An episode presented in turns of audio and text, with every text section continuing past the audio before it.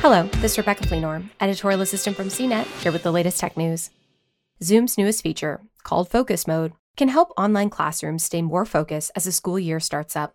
Zoom announced the new mode on Wednesday, alongside a number of other education oriented updates to its video calling platform. Focus Mode acts as a filter for students in an online classroom. Teachers can see all of their students, but students can't see their classmates. It's a way, according to Zoom, of helping students focus more on instruction and less on their peers or their own appearance. The new feature comes as the school year approaches and as COVID 19 cases continue to rise amid the Delta variant. School districts across the country are making last minute decisions about whether classes will happen in person, remotely, or in a hybrid of the two, and Zoom appears to be gearing up just in case. For more of the latest tech news, visit cnet.com.